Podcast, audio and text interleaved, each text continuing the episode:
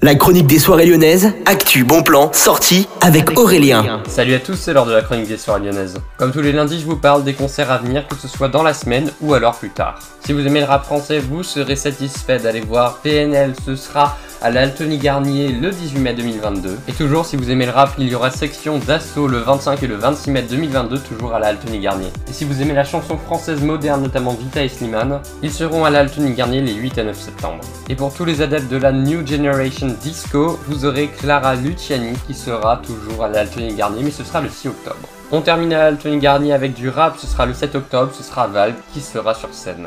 Et puis au Transborder, maintenant je vous parle du concert de Louane qui aura lieu jeudi 19 mai à partir de 19h. Il y a encore quelques places hein, pour le concert de Cobaladé, ce sera à 19h le samedi 21 mai. Et puis concert électropop, ce sera au et Divaphone, ce sera le 5 octobre 2022, commencez déjà, réservé sur transborder.fr. Voilà pour tous les concerts qui arrivent à Lyon, à demain pour une nouvelle chronique.